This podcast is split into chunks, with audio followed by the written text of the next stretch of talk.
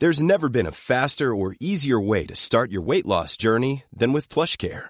PlushCare accepts most insurance plans and gives you online access to board-certified physicians who can prescribe FDA-approved weight loss medications like Wegovy and Zepbound for those who qualify. Take charge of your health and speak with a board-certified physician about a weight loss plan that's right for you.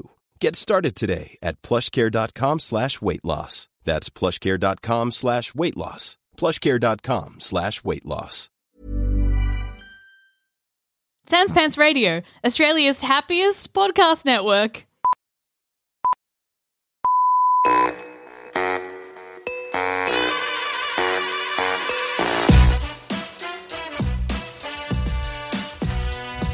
Hey everyone, welcome to Bookish. I'm George DeMorellis. This is a show where we talk about what's your story and what does it say about you. With me today, we have Dr. Rahul Khanna. Thanks, George. psychiatrist and friend. um, Rahul, do you want to give a little bit of background on uh, who you are, kind of, so people can understand a bit more about you? Sure. Uh, so I'm a psychiatrist. I, I work over at the Repat Hospital, working mostly with uh, current and, and former soldiers, um, dealing with sort of mostly PTSD and that sort of thing. Uh, I also dabble in sort of technology and health technology stuff, um, doing a PhD in the area. Uh, Second PhD. Well, no, One no. wasn't enough. First, first, uh, right, I- I'm, a, I'm a medical doctor first, and now I'll be another type of doctor. Jeez, I didn't even know there was two different things. Well, uh, it's only the Germans that are pedantic enough to call you doctor, doctor, though. oh, okay. oh, really? Yeah. They actually say Doctor Doctor. That's right. Okay. Well, so and you'll soon be Doctor Doctor Doctor Doctor Khanna. Yeah, yeah, maybe, maybe two years or so. Uh, two, two years. Yeah. Nice. So yeah, and, and so because yeah, so you're doing you work obviously like with the soldiers and that, but also you have got this focus now more into the entrepreneur side of side of like getting technology into the health sector here in Victoria and potentially Australia. Yep, that's it. All right, cool. I think that's a little bit of background so far. We'll we'll get down further into it as Sure. we go. Uh, so I guess starting off, I should say, what is your favorite book? Uh, well, I What's the one you chose to? I guess I should clarify. Yeah. yeah, I did send you a list. Uh, I think I will go with uh, "On the Shortness of Life" by Seneca, Seneca the Younger. Nice. Okay. Classic uh, philosophical work, that one. I have grazed it. I haven't read it cover to cover. It's, it's all right. It's, oh no, look, you're, you're, you're going to help me out here. So that is, so that's a philosophical work. Seneca, the younger of uh, the Romans, Yep. of, I, because he was, he was around, it's because there was Seneca the older. Seneca the older was not related though. It was a different Seneca. Wasn't That's it? right. But I have no idea what his claim to fame was, if anything. Okay, right. Maybe yeah. he was I'm- just I'm- older. I'm going to be. That's a good. It's not much of a claim. Yeah, I'm just basing this on my hardcore history podcast listening. I'm like, I remember the Roman Empire episode, and they do talk about Seneca a lot. But let's. So what? So it's philosophy. Yeah, At first, I should say for people who might not know. So Seneca the Younger, he wrote this book on the shortness of life, and what is the basic thrust of the book? Uh, essentially, so I, I think it was one of a series that he wrote while exiled. Uh, so he was the advisor for the Emperor Nero, um, and uh, was. Uh, I think Nero was not the most stable of gents, and uh, and so he uh, he sent him off, and I think eventually told him to poison himself, you know, as the Romans want to do. Yeah, and and so essentially, you know, there's a series of kind of his musings around sort of life, uh, and one of them is uh, is this one. Uh, and essentially, I mean, despite its title, it's it's kind of it is a bit life affirming. You know, it's it's kind of um, the the thrust is that that life is short, and you, uh, but you should use that as a kind of force for motivation, for want of a for want of a better term. Yeah, yeah. Like it's like when you know a deadline's coming, you're always going to work harder. Yeah, basically. something like that. Something like that. In this case, a deadline's a literal deadline. Uh, So that's, but yeah, no, yeah, that's uh, makes sense. So, did you? When did you first read it? Honestly, I can't quite remember. Probably about about ten years or so ago. Um, yeah, and I've read it kind of once or twice since, and and grazed. I mean, it was one of the the early books uh, that I read on my Kindle, and so there's like liberal highlighting, um, and and it was also probably associated with how I fell in love with the Kindle because I think prior to that point, uh, those were the sort of books that uh, you know, not that you should judge a book by its cover, but I would not be swayed by the cover and uh, and never get around to reading them Uh, but Just because it's got like some statue of an old dude on the front or something. that's right. Statue of an old dude, tiny text, you know, thin pages. It's just, yeah. Um, uh, nonfiction in general actually was just less appetizing in a non Kindle format. I, I, yeah, I can see what you mean. Yeah, that's uh, fair enough. Because you used to be, but now you're main, mainly nonfiction. Yeah, mostly nonfiction now. But You still, we used to bond back in the day of the fantasy stuff. Yeah. you still have a time for that or not really? still dabble. I, it comes in waves. That's good. All right, we won't geek out and go too far down that tangent. Because what, what's your best? Actually, just quickly, because we we were in Game of Thrones Yeah. back in the day, way before it was cool. yeah, I, I ruined Game of Thrones for myself actually. So I, I did this ridiculous thing where I read the first book, loved it. Then I read what, what I thought was the second book, but was actually part two of the third book. That's a big jump. Oh yeah, Oh, that's the Red Wedding. yeah, yeah. Well, you know, I was like, th- the first book, I was like, God, this guy's brutal. All all my favorite characters, they're just you know die like nothing else. So when I got to, so I was already kind of primed to to this ridiculous pace that George had set, and uh, and then and so that's that's why it took me so long. In fact, till the end to realize what I'd done. I thought, well, the first book was crazy, but this second book, God, This is, this is talking about a bunch of stuff I didn't even know about. yeah, Look, I, I, hope there was a bit of a gap between those two reads because that is an interesting mistake to make. yeah. Part two of book three. so niche a part of it. Okay, yeah. So, but we're now onto the. Have you do do much fantasy now? Because you've got a kid now and you've got Yeah. obviously doctor doctor duties. um, I, I still do a bit of sci-fi or fantasy. I think the last thing I read was Time by Stephen Baxter. I haven't read that one. Yeah, pretty good. Pretty good. Kind of eerie because the, the main character is basically Elon Musk, except the book was written in 1999. Right. Yeah. Okay. Yeah, Yeah. he does. He does cultivate that figure of the billionaire person who likes to play around. Yeah, yeah. play with his toys. exactly, exactly. You know, this kind of this genius entrepreneur uh, running a company called Bootstrap, trying to reach back into space, essentially. Oh, okay. Right. So Yeah. it's very similar. Very similar. eerie. Yeah. Okay. Um, cool. But you've chosen for your one instead, Seneca. I guess I should ask: Have you read much philosophy in general? Uh yeah, I so I, I did do a a major in it. So I studied medicine and arts uh back in back in the day when you could do such a thing. And uh and I did do a philosophy major, but it was it was kind of it was a it was a bizarre experience in the sense that there were only like 10 people that did a joint medicine and arts degree and so we didn't really actually have any prerequisites or anything you just emailed some woman and said i want to do this subject and they just enroll you uh, which meant that my like philosophical education was really patchy, you know, because philosophers are all responding to each other's kind of issues, right? And if you don't know the full context behind, you know, what someone's writing about, it, it just doesn't have the same same resonance. Yeah. Like, so as in, like, you were just picking and choosing which philosophy classes to take, so you weren't getting that chronological sort of debate Exactly. element to it. yeah, yeah. That is odd. and and look, I think also I had a lot of other things on my mind, like you know, medicine, parties, etc. And so I, in theory, have read a lot of philosophy, but I haven't read that much philosophy, if you know what I mean. Yeah, no, I get. Uh, look, you did. You still majored. You majored in it, so that sounds like Yeah. something. I, uh, I did. So I, when I first started, because I first studied it was in arts before I switched across to like business related sort of stuff. So I actually did philosophy for six months. Not six months actually, for two classes. Because I walked in and what they were talking about, I was like, "What the hell is this?" And I just left because this is crazy. This is. It felt so ivory tower like Yeah. deconstructing of like a word or something where it's like this is not like because since then I've realized like philosophy is so not that. Like as in, when it's good it's really really relevant to the world and it formulates everything. Like it started off being part of like policy and everything should be incorporated. You should have philosophy in that. But yeah that was it was a bad first uh, experience where I was like this is this is silly. Yeah, yeah. There, there's a fabulous. Um, jumping to another book, there's, there's a fabulous other book called uh, "Confessions of a Philosopher" um, by Brian Maggi. I think that's how you pronounce it. Anyway, um, interesting guy. He was both a don of philosophy at Oxford, but also uh, a radio presenter and uh, and an MP in the British Parliament.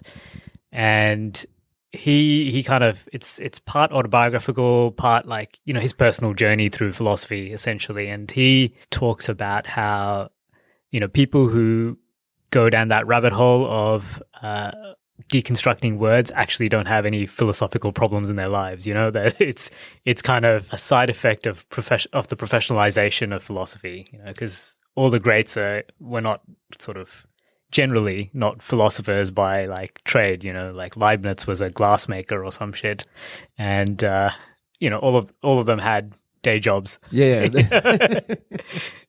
yeah, they had other things to do. Yeah, yeah. That's right. That's right. So as soon as you have like philosophical departments and stuff, people have to, you know, do something that they call philosophy, and that often, in his view, kind of not very interesting. It sounds like kind of your view as well. yeah, yeah, Okay, so we're not talking about that kind of philosophy, which is good. Yeah, it's like sophistry. I don't know. Yeah, it's Yeah, like that. It just gets so buried deep down where you're like, I try to unpack it, yeah, but it's a struggle. Like, yeah, yeah. I mean, they they're kind of it's it, it's kind of tricks, right, to make you feel like the problem that you have with you know the world or with life or whatever is is not actually a problem because you're just like you're not thinking about it or defining the problem correct but that doesn't actually make it go away right that's that. I, we should stop the podcast. That is like that's so good.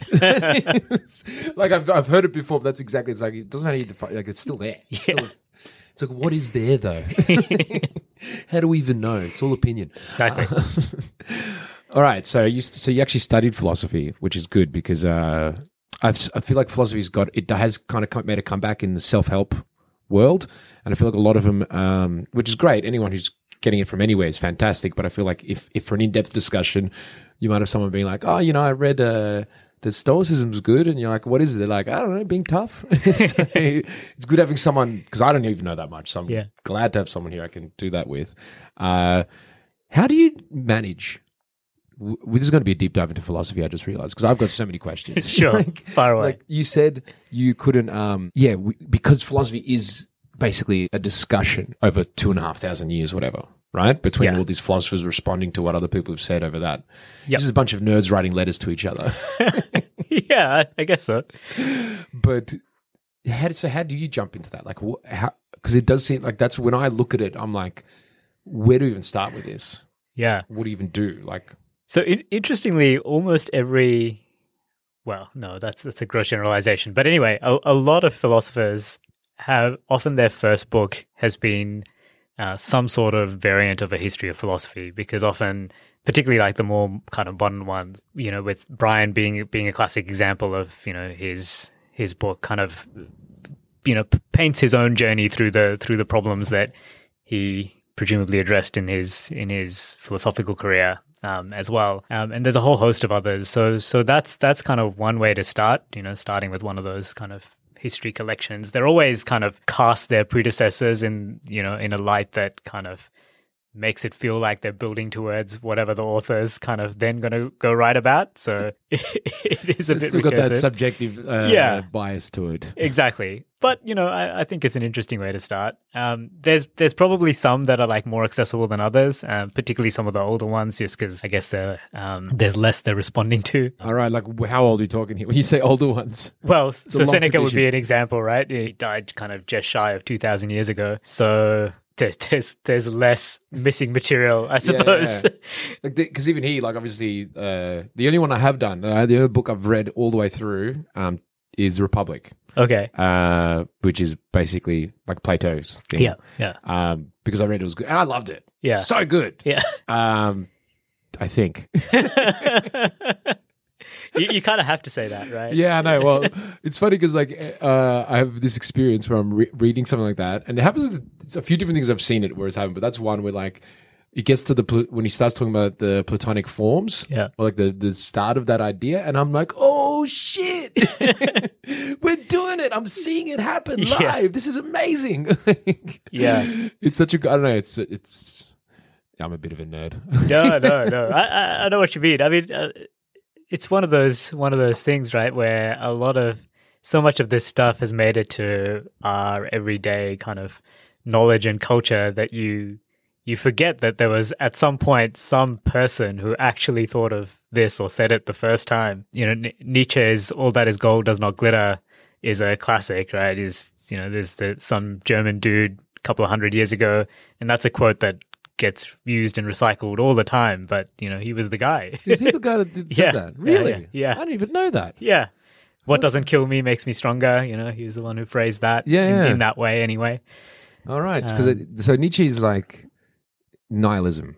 Uh he was a response to nihilism. So oh, yeah, Okay. Right. Yeah. What was his response? In one sentence. Um, uh, oh, Doesn't have to be one sentence. no, no, but I, I guess he was kind of in that vein of you need to create your own meaning. Like, just you know, I guess he was famously sort of post-religion or you know anti-Christianity in some ways, despite being sort of the both his his parents, his grandfather, and his great grandfather were all pastors, so he knew.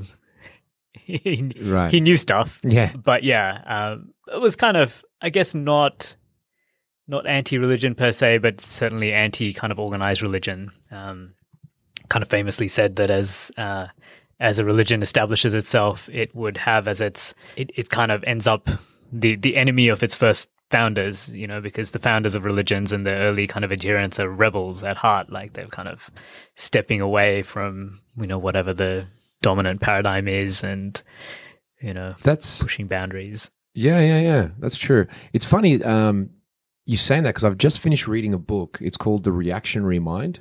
Okay. Um, it's all about uh, conservatism as a movement, and Yeah. uh, it's kind of this guy wrote in like 2011, and he it's considered like almost the the, the reframing of what conservatism is, and it's correct almost. He talks about the fact that conservatism as a as a model is actually counter revolutionary. So, like, as in, it's not a it's not just the regular same old stuff. That's not what conservatism. Conservatism as a movement is actually really, really fiery and passionate and revolutionary. It's like it's it's Yeah. it's solo. Like as in, so it looks at all these figures and it's like you think that we're like being conservative means you're going with the masses and you're just going with the flow, whatever. It's like no, no, no. Real conservatives, they're like they're carving out a space for themselves while the world changes, where they hold on to whatever they have. So they're actually a lot of the time. Yes, keeping this rebel figure, which is like funny because it's actually reframing that whole attitude of what they are. And it p- points to a few like big examples, like uh, Justice Scalia in America, who like had exactly that. It's like this guy was being a rebel by sticking so solidly to the rules, but he actually he's still embodying that countercultural movement. Yeah, like that's really city stuff. interesting. Yeah, yeah, it's it's a whole reframe. Really, really interesting. Well, check it out. Um, but it does talk about, but but that that does relate because it does mention Nietzsche in there because Nietzsche was political as well as, which is what philosophy is kind of is political as well as. Yeah, yeah. He, he was he's a very interesting figure. So his uh, he was political, but he was also less political than sometimes is is uh, realized. In that, um, so his his sister was uh, total Nazi, basically. Uh, his uh, It's a total Nazi. like like to the point that her well particularly her husband but to the point that they left germany and uh, founded or were, were one of the kind of founding people of um, i can't remember where in south america it was but there was this kind of new german new germany established as like this little kind of town in the middle of south america uh, south america of yeah I feel like Argentina was pretty big on that. yeah, I think it might have been Argentina, um, but I think I think it was somewhere even smaller. But anyway, um, Right. regardless, they went out there to like, you know, have their pure race over in over in South America for some reason because Germany wasn't German enough uh, for them. so, uh, so essentially, Amazing. after after he after her husband died, she came back to Germany, and as um, as Nietzsche kind of lost his mind, um, thought to be well, it's controversial again, but uh, but probably due to a brain tumor, a frontal lobe tumor. Is that just based on what the symptoms are? Yeah, yeah. So lots of uh, he complained a lot of eye eye problems and stuff that um, and anyway, lo- there's there's been books written about Nietzsche's illnesses and and, and he's got a lot of haters, right, as well uh, as you can imagine. So some of them tried to insinuate that he uh, it was tertiary syphilis, to partly as a way of kind of discrediting his his thinking. I don't, know how that discredits the thinking anyway. But well, uh, I, I guess around layabout. yeah, yeah, something like that. I mean, Seneca kind of returning to our, our original thing had had a, a similar journey. So um, there's a lot of kind of theologians who kind of argue that despite his his writing he was a real hedonist and you know shouldn't be taken seriously that he promoted all these kind of stoic philosophies that he didn't actually embody and live in his in his real life but um, all of those claims kind of start kind of 500 years after his death um, so they're kind of you know this So it's meant to be th- these people like, oh, look at him. He, he can't even stick to what he's saying. So Yeah, yeah. Obviously. Okay, right. So that's kind of the angle. All right. Yeah, it's so funny how that's part of the conversation. The character assassination. yeah, yeah. I mean, but Nietzsche, uh, yeah. So, so when she when she got back, she basically um, re rewrote some of his and republished some of his work to make him sound like a Nazi as well, like make Nietzsche sound like a Nazi. All right. Um, even though you know we have sort of existing kind of correspondence where he threatened to disown her because she married this Nazi kind of guy and all that. So he, he was kind of a uh, yeah. He had quite a few critiques of um, of of the kind of German uh, culture of, the, of his day, um, but. But there's definitely aspects of his philosophy that can that does play well into, you know, various kind of concerning movements. yeah. Like he's he's the whole Ubermensch That sort exactly of thing, right? That's exactly. the big one. The Overman. Yeah. Yeah, yeah. Which I, I, I again, I feel it's funny you're saying all this because this is I'm so well aware how even when I was reading because it, it's it's fair enough almost like even reading Republic uh, all the way back then for Plato's thing, but it's like they say so much and you're automatically as you read it picking and choosing these parts where you're like, well, this one's a metaphor, Yeah. but this one's what he actually means. Like you can't like it's just because it's so so much and some Yeah. it's quite like pretty deeply intellectual. So it's like you can draw almost whatever you want from it. So it's almost impossible to, which might be the intention. I don't know. Maybe people are just saying stuff and then it's like you take from it the parts that you think are relevant, but it's almost important, impossible to frame any one of them in any one way and being like, this is definitely what it is. Is that correct? Or is that, Yeah, yeah. No, I agree. I, I, I think um, a great two two things in relation to Nietzsche that that strike me about this is uh, one one of the things was he he kind of explicitly thought of uh, philosophy or the job of the philosopher as being to try out philosophies, almost like like masks or clothes, um, and you you kind of you take on something, you you live as if it's true, and s- see how it feels, and write about it, write about what what that. Uh, oh, yeah, Uh, that's cool. And, and I Like, think just that for a few months, just try it out. Like yeah, this week, this this month, I'm a hedonist. and, then next, Yeah. and then next week, yeah, Epicurean, and then uh, yeah, Stoic, and all right, okay, Exactly. So the, these things all have kind of flow-on effects, I guess, on the rest of your life. And he kind of thought that that's that's what you need to do, like live kind of uh, dangerously, philosophically. uh, Put your money where your mouth, walk the talk. yeah, Hmm. yeah. Um, even if it's just for a while, which is one of the things that makes it makes it difficult, right? We we like to pigeonhole people into, you know, there are this and there are that, and he's saying, well, I'm a this for a while, very specifically to see what it feels like to be be that. Um, yeah, which I do think is one of the one of the problems at the moment, right? Like now, it's it's almost particularly in like the political world a, a sin to change your mind, which seems bizarre, right? Like, Yeah, so actually, from the political point of view, um, because you're reasonably well, you've impressed me by at least like not hugely active in it yet. it's still early days, um, but you are definitely getting involved in that sphere of the policy sort of stuff. So I guess uh, if you don't mind me asking, what is your stance kind of politically? Is it is it any one way? Is it uh, Ooh, well, I, I mean, I'm definitely socially very liberal. Like, I think, I think, uh, I think in general, in the heart of hearts, people don't and almost shouldn't like care too much about stuff. You know, like, uh, yeah? not controversial. I, I mean, you know, I, I think a classic example is is Brexit, right? Like, if before Brexit was a thing, um, if you look at old kind of polls and stuff, like something like six or seven percent of Britain uh, British people thought that their membership of the European Union had like any impact on them, like particularly negative, right? Like they just weren't thinking about it. Um, but obviously, you know, once once politicians were like pushing this this kind of narrative that you know it's, it's awful and it's what hol- what's holding the country back, um, you know, those figures hit fifty percent or you know close close to. Right, like either way, like as in it just made it seem so much more important. Yeah, yeah. good or bad. That's right. But really, does it make a difference to your life? Nah, not really, right? Like a lot of this stuff is just noise.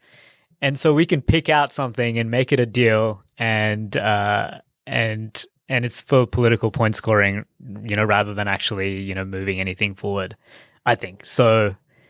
I don't know. Um, so so I I guess in that realm, I, I kind of think that uh, politicians and politics and that sort of stuff shouldn't get too involved in in people's lives. You know, they've got essential services or whatever to.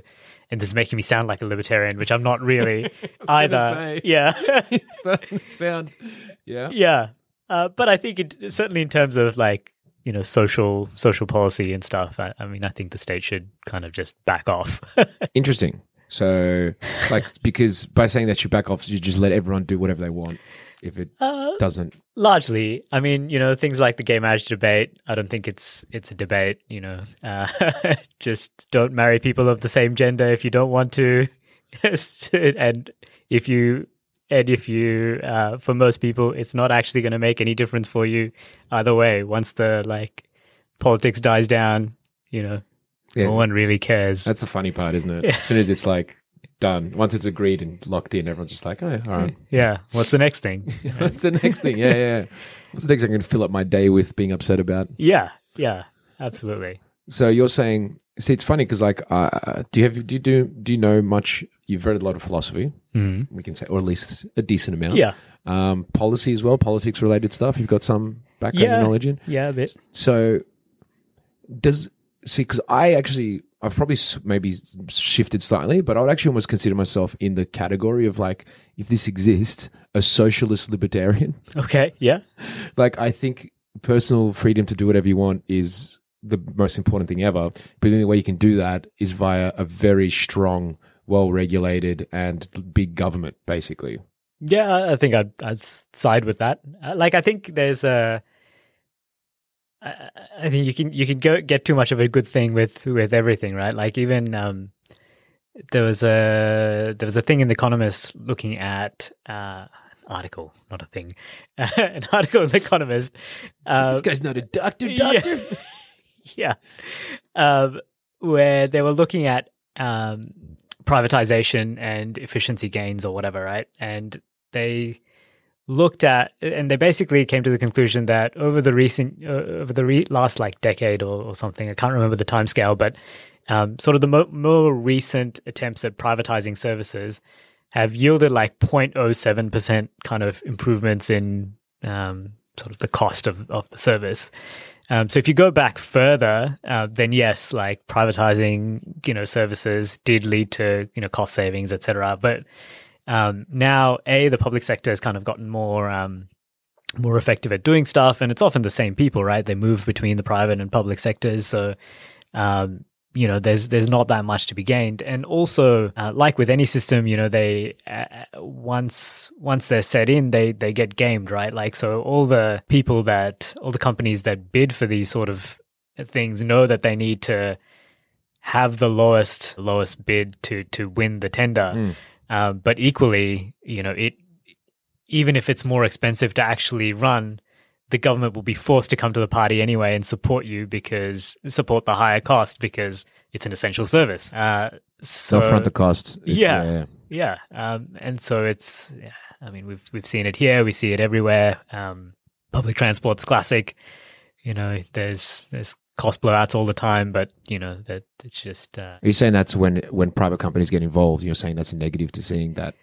Well, I, I think you just have to be judicious about whether whether you're actually going to see any benefit, right? Like often it's more about uh, shifting blame rather than efficiency. I think these days, like you know, the government doesn't want to run a thing so that because it doesn't want to be blamed directly for it, um, rather than it being a more efficient way to run, you know, whatever it is. Bunch of cowards. Yeah, essentially. Well, it's a it's a very political response. Just talking about a specific instance that no one can really disagree with. I like where you're at.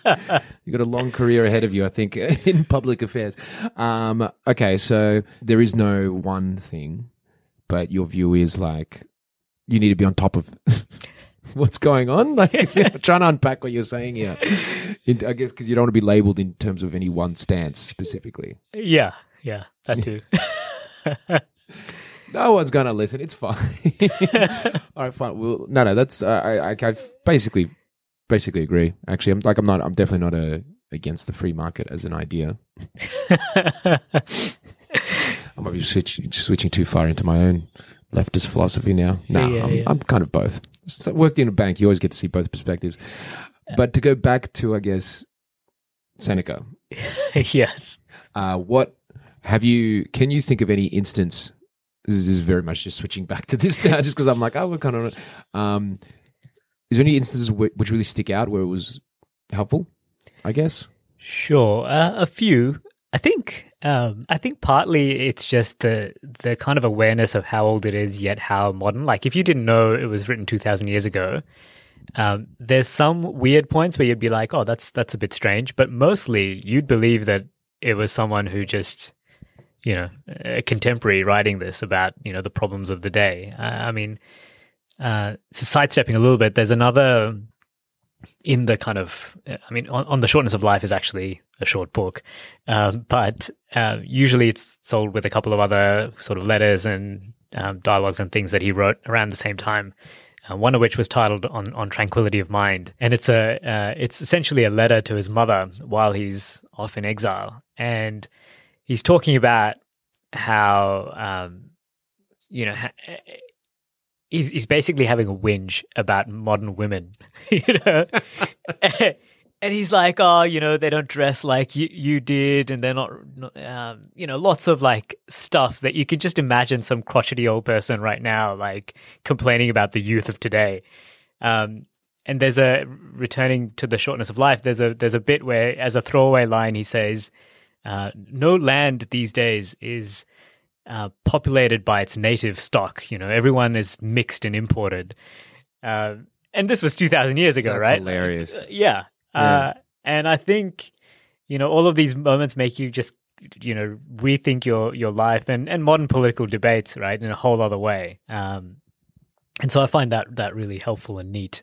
Um, the other kind of quirk is that the, some of the ideas are kind of um, very similar uh, to to like modern popular um, ideas, but in a in a kind of with with a just a, a very um, I guess alternative focus. So for for example, um, there's a point where he's um, talking about uh, the past, present, and the future, right? And and in sort of contemporary life uh, at the moment, mindfulness and stuff is obviously a big thing, and with a focus on living in the present, etc. Um, and his argument uh, he makes pretty simply is that um, you know, look, the the future is uncertain, the present is very ephemeral, uh, but the past, you know, the past is is there, it's locked in. Um, and so you you should take your time, like luxuriating in the past, uh, right? In the good moments that you've had, and um, all of that stuff, because that's that's there, it's done, it's forever. right. Um, Oh, So it's a cool kind of twist, I think. You know, it's like, oh yeah, you know, fair enough. Um, It's an underappreciated kind of aspect of people's lives. You know, we kind of zoom ahead, and in, in a way, uh, I guess even some of the people who are um, kind of encouraging living in the present are actually, you know, um, I guess trying to steer you away from um, dwelling on the negatives of the past, but you know, this is a kind of a call to saying, well, there's there's some good stuff in there as well, and you could kind of focus on that too. That's interesting. I, because my jump, my head's straight away jumping around with that, and it's like because I'm just thinking of certain people I know um, who have a tendency by living in the present. You could argue they just they don't have to think about like stuff Yeah, because like I think it's like obviously you shouldn't like sit there and be like, oh, I can't believe I didn't bloody I tripped over that time in front of that girl. Like in, it's not that kind of living in the past, but unpacking and thinking about like I guess almost the structure and story, I guess, of narrative of your past can help you obviously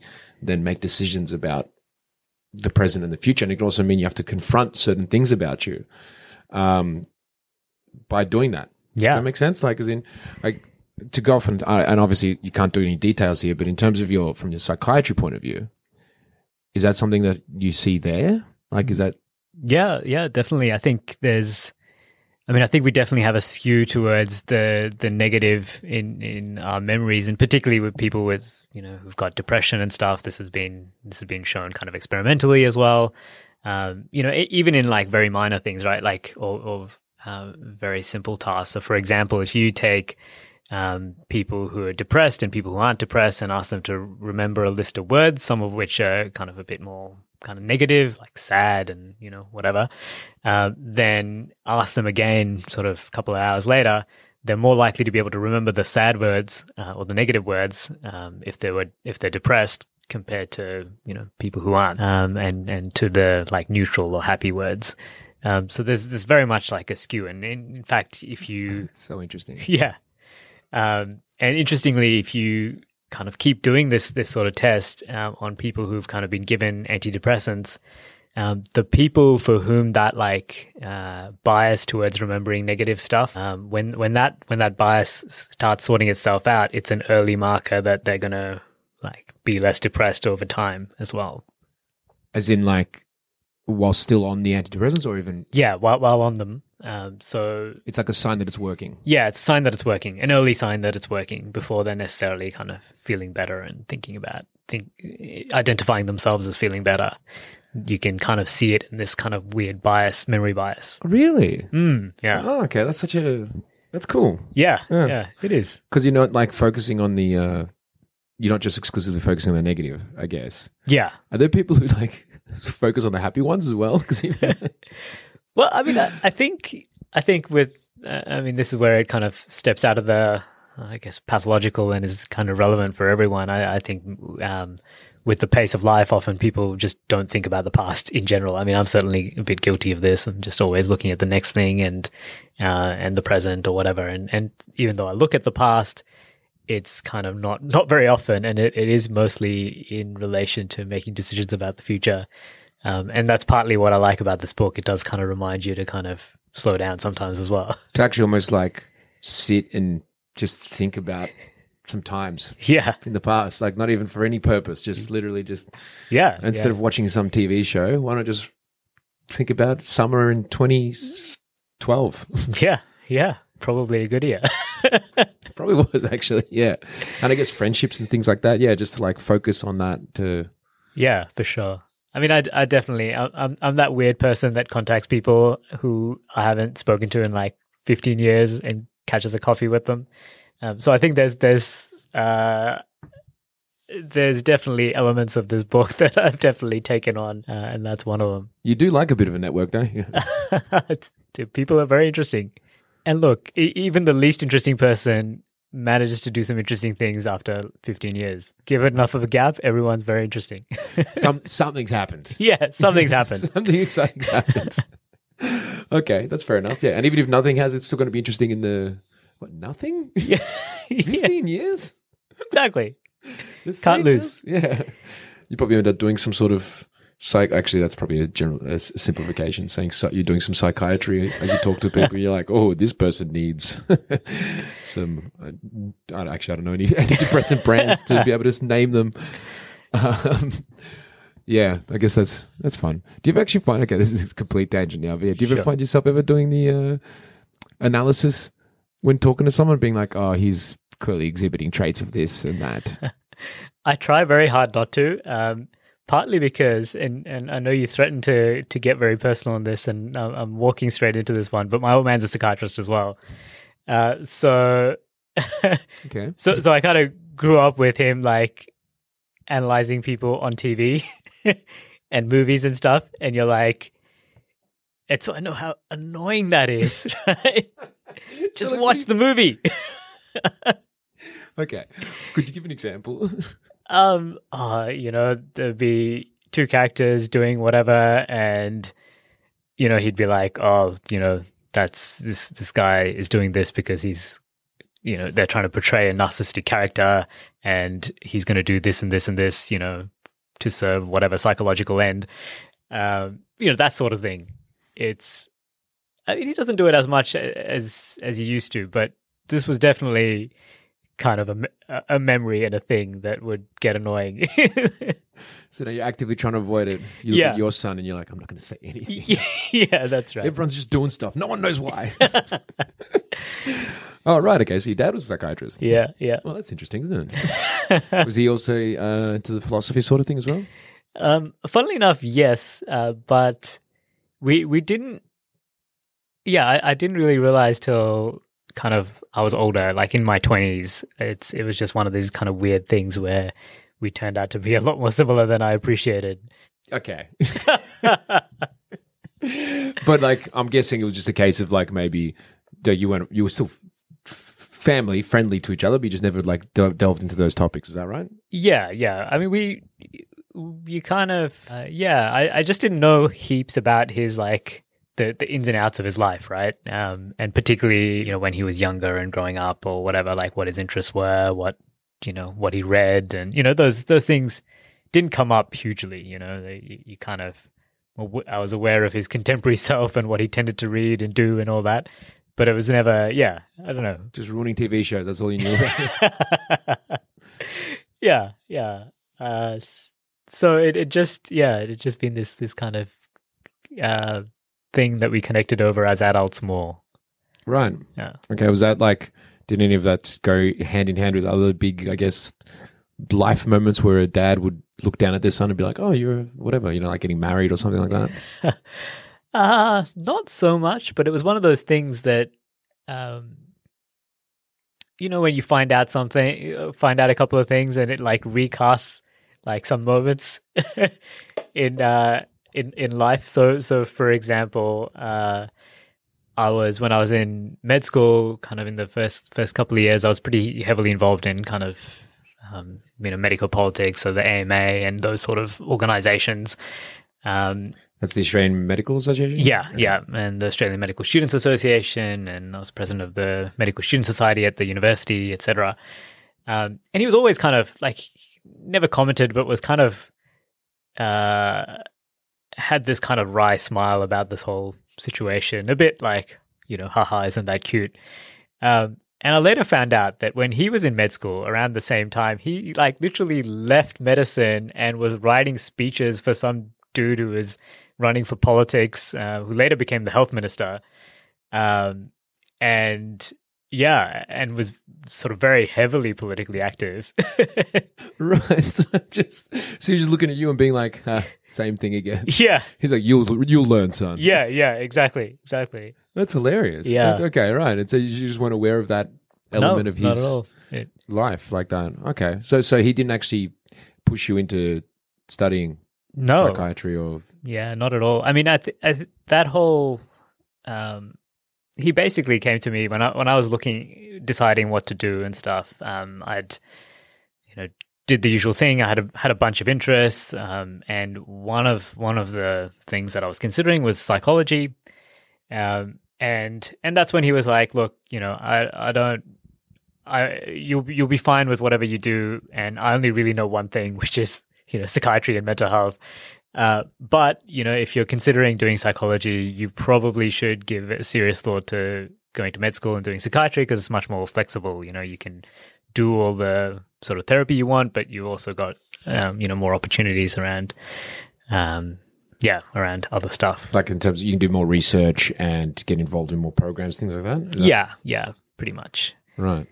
Um, you know, he often has um, several anecdotes. He, he was involved in in some know, academic work as well, and he'd done a um, a fellowship over in the states.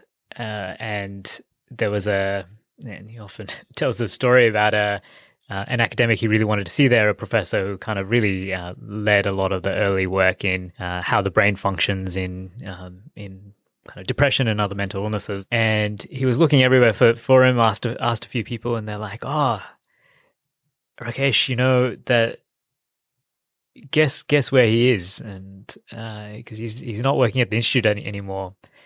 And it turned out this guy had gone back to medical school because he felt like he'd kind of reached this stage in his career as a professor and like an eminent person in this field that he couldn't go any further until he had a medical degree and had kind of worked with um, you know the kinds of people he was trying to kind of study. Um, and i think there is a lot of a lot you gain from that kind of direct experience uh, with people that you you know as a as a researcher like just knowing the theory you you can't quite.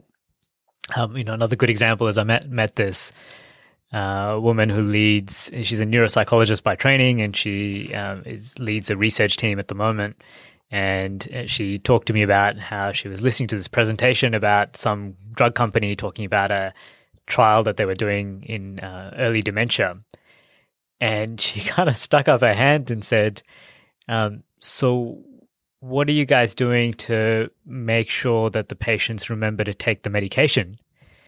And just got kind of a blank look back, and no one had like considered that if people are having memory problems, they might need help remembering to take the tablets. Like, that is such a legitimate question which you could understand without experience thinking about. yeah, that too.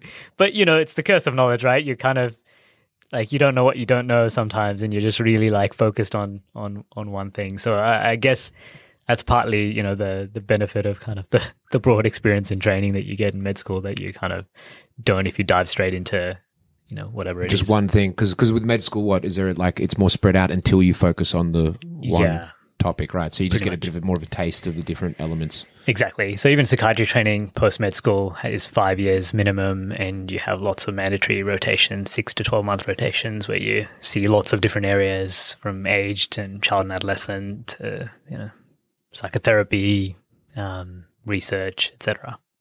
Okay, cool. Yeah, I mean that makes per- it's variation, spice of life, and all that, right? Yeah, Does that get mentioned in Seneca? He talks about a not that I remember. yeah, well, But- maybe not phrased like that. yeah, yeah. specialization versus um, you know, spreading out a little bit and no, yeah, not that I remember. Mm. But just trying to just just throwing things out to ch- touch it back, you know, right?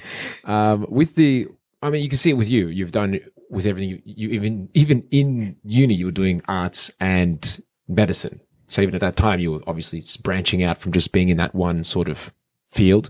Uh, do you kind of aim for that sort of like constantly trying out new things? Is there anything random you try now, or is it all more connected now? Having a kid, I guess, limits your options in that regard.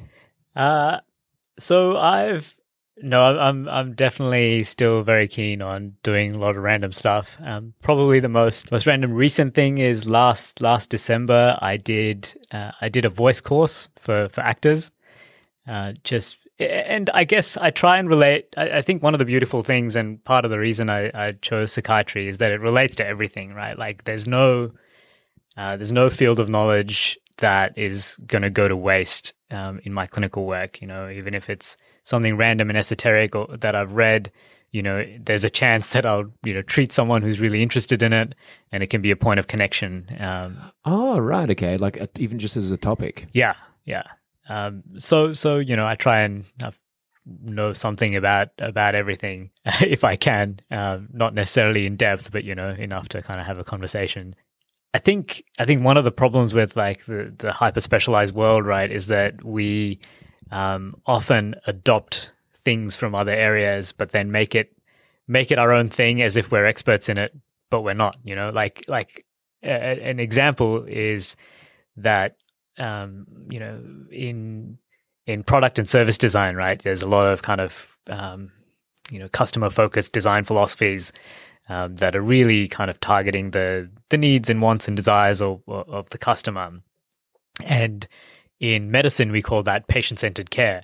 And we have all of these people that you know. Uh, uh, kind of patient centered care kind of advocates or, or um, you know experts um, but really you know that i think they're not they're, they're, they're just bad at it in comparison right like you What do you mean? if you well if you because we we operate in a monopoly basically right if if As people medicine. have medicine in general healthcare right um I mean, there's there's compl- complementary practitioners, obviously, and so they they kind of it's not an entire monopoly, but really, if you have certain types of conditions or problems, you go to a doctor or you go to some sort of card carrying, you know, health professional. Um, generally, right. So you're saying like, I'm trying to, cause like if I'm, if I'm hungry, I can go eat, but I can go to lots of different, get my food in different, like I'm trying to think of a metaphor to kind of explain Yeah, this. Cause I know what yeah. you mean.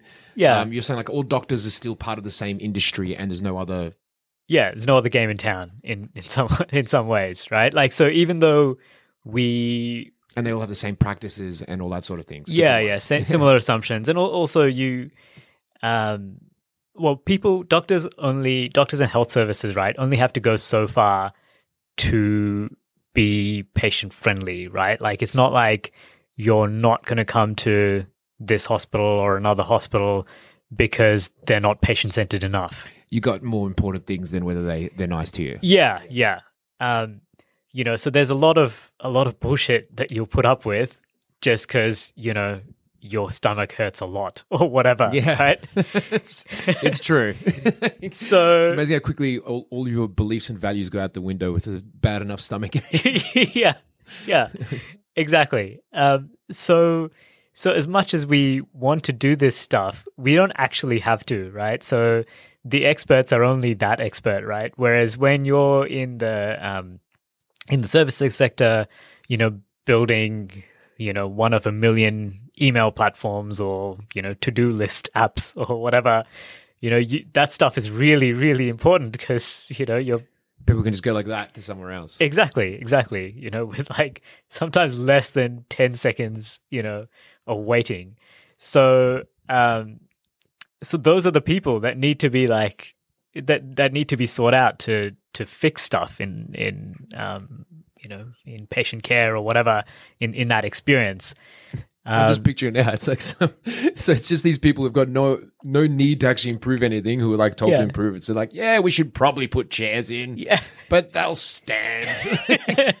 exactly. Like like these people are these people are great, right? Like it's it's good to it's good to know that these things are important and it's good to try, but you need people who actually have skin in the game, who are like who who this is make or break for, right? Um, or at least who've done it in settings that where it's make or break, uh, rather than only operating in healthcare where you know sure it'd be great, but these are bonuses, right? And they're seen as bonuses. Mm. Well, that's interesting you're saying that because obviously, like, you wouldn't say at the same time you want to turn it into a thing where there is skin in the game. Like, how could you possibly?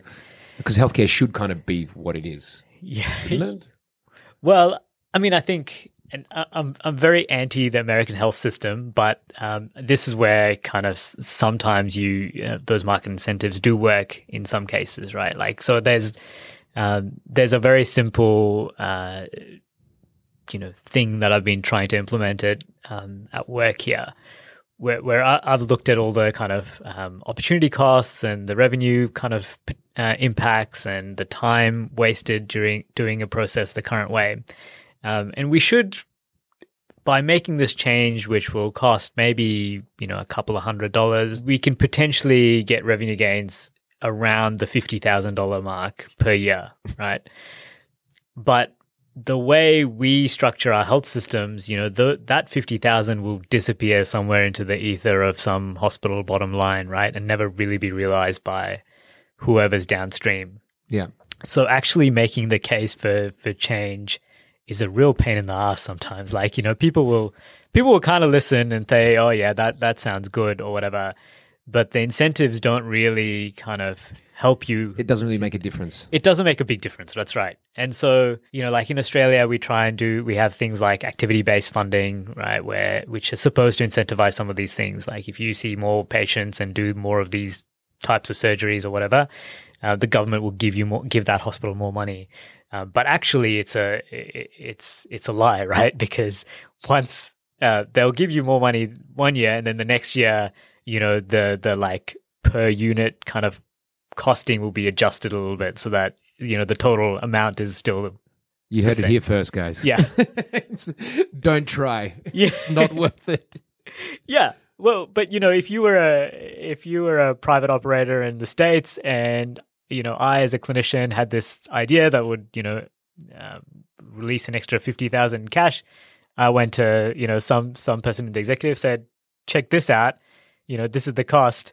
And they'd be like yeah sure. Go for it. You know? Yeah. like that's awesome. Um, and they wouldn't spend any time even thinking about it. Um, whereas you know yeah, it's a it's a journey. Yeah, yeah, yeah. So is that like because that does sound like the classic, eh, which all economics is just incentives, basically. yeah. Um, but obviously you don't want the American system because look at it. Yeah. Um, but you're seeing the benefits doing it. So you're like, is there a way to take the good things and not have the bad stuff with it? Basically, is what you're saying. yeah yeah that'd be ideal That'd be but obviously that's hard. hard that's right Yeah, yeah. yeah. I mean, I think. Uh, okay. I mean, you mentioned how like people who've been in that sector who then move across. Like we're we're fixing the world here, Rahul, between you and me, because basically, like you could have like sectors which were public, like less comp- competition involved in it, but if you had people cycle through from the other areas where that is the focus, at least then they would bring in that attitude. Yeah. Which obviously you'll never have it the same because if your skin's not in the game, it's not the same. But like that's kind of a Yeah. way, I guess. Well, that that's I, I guess that's what I was getting at with with doing random stuff, right? Like if I want to learn, uh, learn a particular thing that I want to apply to healthcare, I'd rather do a course in that. So at the moment, I'm doing a um, doing an online course on uh, cybersecurity and cyber threats because I'm like a big uh, technology advocate, right? Um, technology in healthcare, but uh, obviously, a lot of people's fears around this stuff is security, but uh, security in a very hand wavy sense, right? Like they don't actually know what risks uh, there there might be. They just kind of know that this sounds scary because it's new and it's different. So I feel like it- You're painting a very grim picture of the health industry. but keep going. look, look, there are some amazing people working here as well. Yeah, like you know, we, we get great outcomes. You know, Australians live longer than most. You know, all that kind of stuff. It's it's a good place to be. Uh, Just don't But- give me your credit card details. Uh, look, they'll they'll probably lose them anyway. um, no, I, I look. I, I guess I guess one of my frustrations around healthcare, right, is that, um, and and a lot of industries actually. This uh, I'm just picking on healthcare because it's what I work in. Um, is that there's a very little, uh, there's a lot of worry about risk, right, when it comes to new things, but very little worry about risk when it comes to what we do all the time, right? Um, so, you know, I mean, that sounds like a philosophy of its own. that very statement. I, okay, you know, uh, Because we all do that with everything, don't we? You yeah, could yeah. argue, like from a personal perspective. Oh, absolutely. So I, I think you need to, uh, you know, okay, here's an example of an idea I stole from somewhere else that we should apply to healthcare. Um, I, I read this fabulous book uh, called Stress Test by Tim Tim Geithner, uh, which changed a lot of my leftist views actually a little bit. Um, worth, worth a read. He so uh, Tim Geithner, the author, was Obama's first uh, Treasury Secretary, um, and he was the the sort of Treasury Secretary during the GFC. And so the book is about dealing with financial crises and uh, why they did what they did, uh, and kind of a blow by blow of like, yeah, of, the of actions they made in, at that time. yeah, yeah, that's right. Um, fabulous. Like lots of really interesting stuff there. Um, long book. I listened to it as an audiobook, like 37 hours or something insane. Um, but yeah, really interesting. Very kind of personal account. Some cool little anecdotes uh, along the way about him and Obama and you know the politics of the day. Um, yeah, very interesting. But anyway, uh, one of the reforms they made I- I- during that process is uh, mandatory stress tests for banks and other institutions, um, where they have to they have to kind of war game essentially what would happen in a in another economic crisis and make sure that they have enough money, like actual money, not imaginary money, Yeah. to to survive, you know, certain scenarios, and they have to report this to the the Fed, um, their equivalent of the um, Reserve Bank, um, and on a I think annual basis, something like that. And so that's that's made a. It's actually you know we have some of those reforms to thank for you know surviving to some degree, you know, the pandemic at Right the now. moment, right now. Um, uh, but yes, so sorry, stress testing. So that that's a potential answer, right? Like to uh, to making highlighting some of the problems with status quo already. Um, if we did that in healthcare more often, I think we'd find that there's a lot of things that that need to They need fixing up. that need fixing up. Right? right, right, right. Yeah, that's actually. Uh, do you know Nicholas Nassim Taleb? Uh, yeah, I haven't read any of his stuff, Black but Swan? I've heard of him. Yeah. Yeah, yeah, that sounds very much along He's a big fan, and that's very similar to that sort of stuff. Although he says almost uh, nature is the stress test. So if you just let nature happen, so basically he's against like too much protectionism because Yeah. if you just let nature do its course, you will be stress testing things all the time anyway. It's true. Um, obviously, you can't do that with fundamental services unless it's a very different structure that we have now. yeah, yeah. The the new is always novel is always where you will do better risk assessments than you will with the stuff that you've already doing. Yeah, but I think you need to do risk assessments with a comparator in mind, right? So you don't just risk eh, risk assess the new thing that you're going to do, whether it's like a personal venture or not. Think also, I guess, in the personal context, the risk of not doing a thing, um, and in the kind of uh, work context, the risks of what you currently do. You know, like if trying to like move this away from the health industry to not encourage sort of uh, dodgy activity, but if you if you put on a construction vest and wandered into wandered into Tullamarine Airport, you can, and I know someone who's done this, unscrew like property and just walk out with it. and and you know we do To the airport. yeah at the airport um, and the the equivalent of this exists you know in a lot of places you know like yes cybersecurity is difficult uh, but not if it's easy to wander into a place and pick up a bunch of paper and just leave So right? what you're trying to say is, if I get a good enough doctor's coat, I can probably steal an eyeball. yeah probably um, you might just have to look in a filing cabinet you know like it's just like, Like, like they won't even know it's gone. yeah for years sometimes so This uh, has been a really interesting. Yeah, yeah. So you're saying to do the protections in place for that sort of thing. Yeah, yeah. So either, f- you know, either fix what you're currently doing, uh, or look at the new. And if the new is also bringing you some benefits and it's just as problematic as the current, do than you. like, Okay, right, right, yeah, yeah. Like it's just because if it's the same risks, but it's also got benef- more benefits. Yeah. it's- yeah, yeah. But obviously, then you.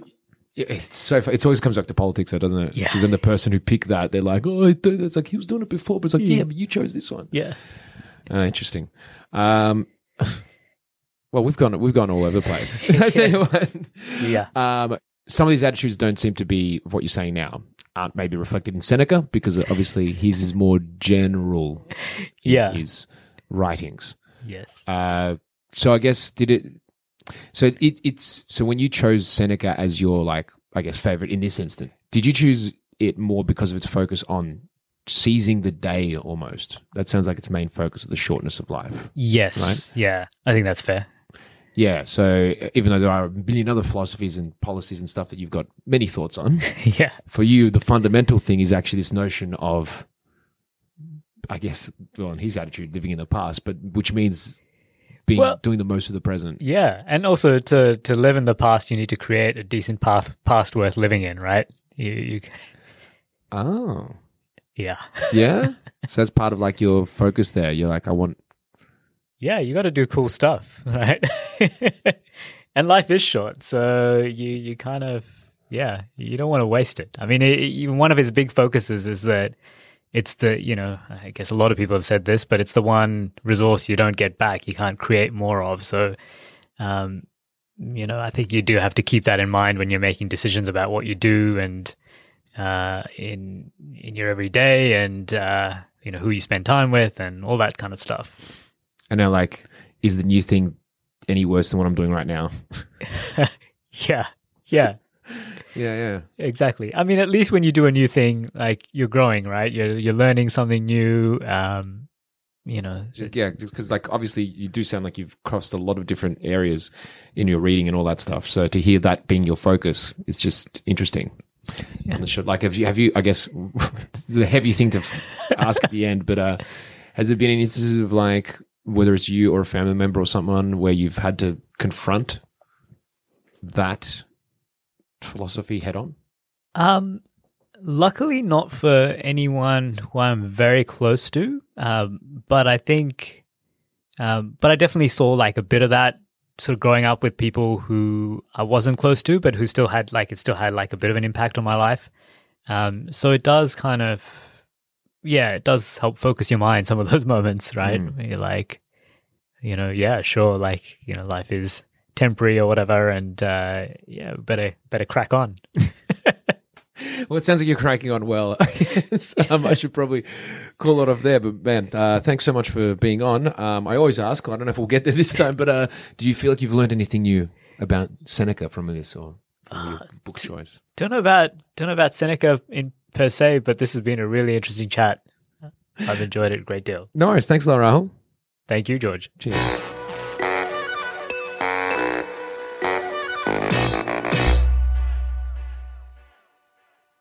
Thanks for listening. If you want to help support this show and all the other shows we do here at Sans Pants Radio, then why not subscribe to SansPantsPlus.com? For as little as $5 a month, you could have access to a whole bunch of bonus shows and content. Once again, that's SansPantsPlus.com.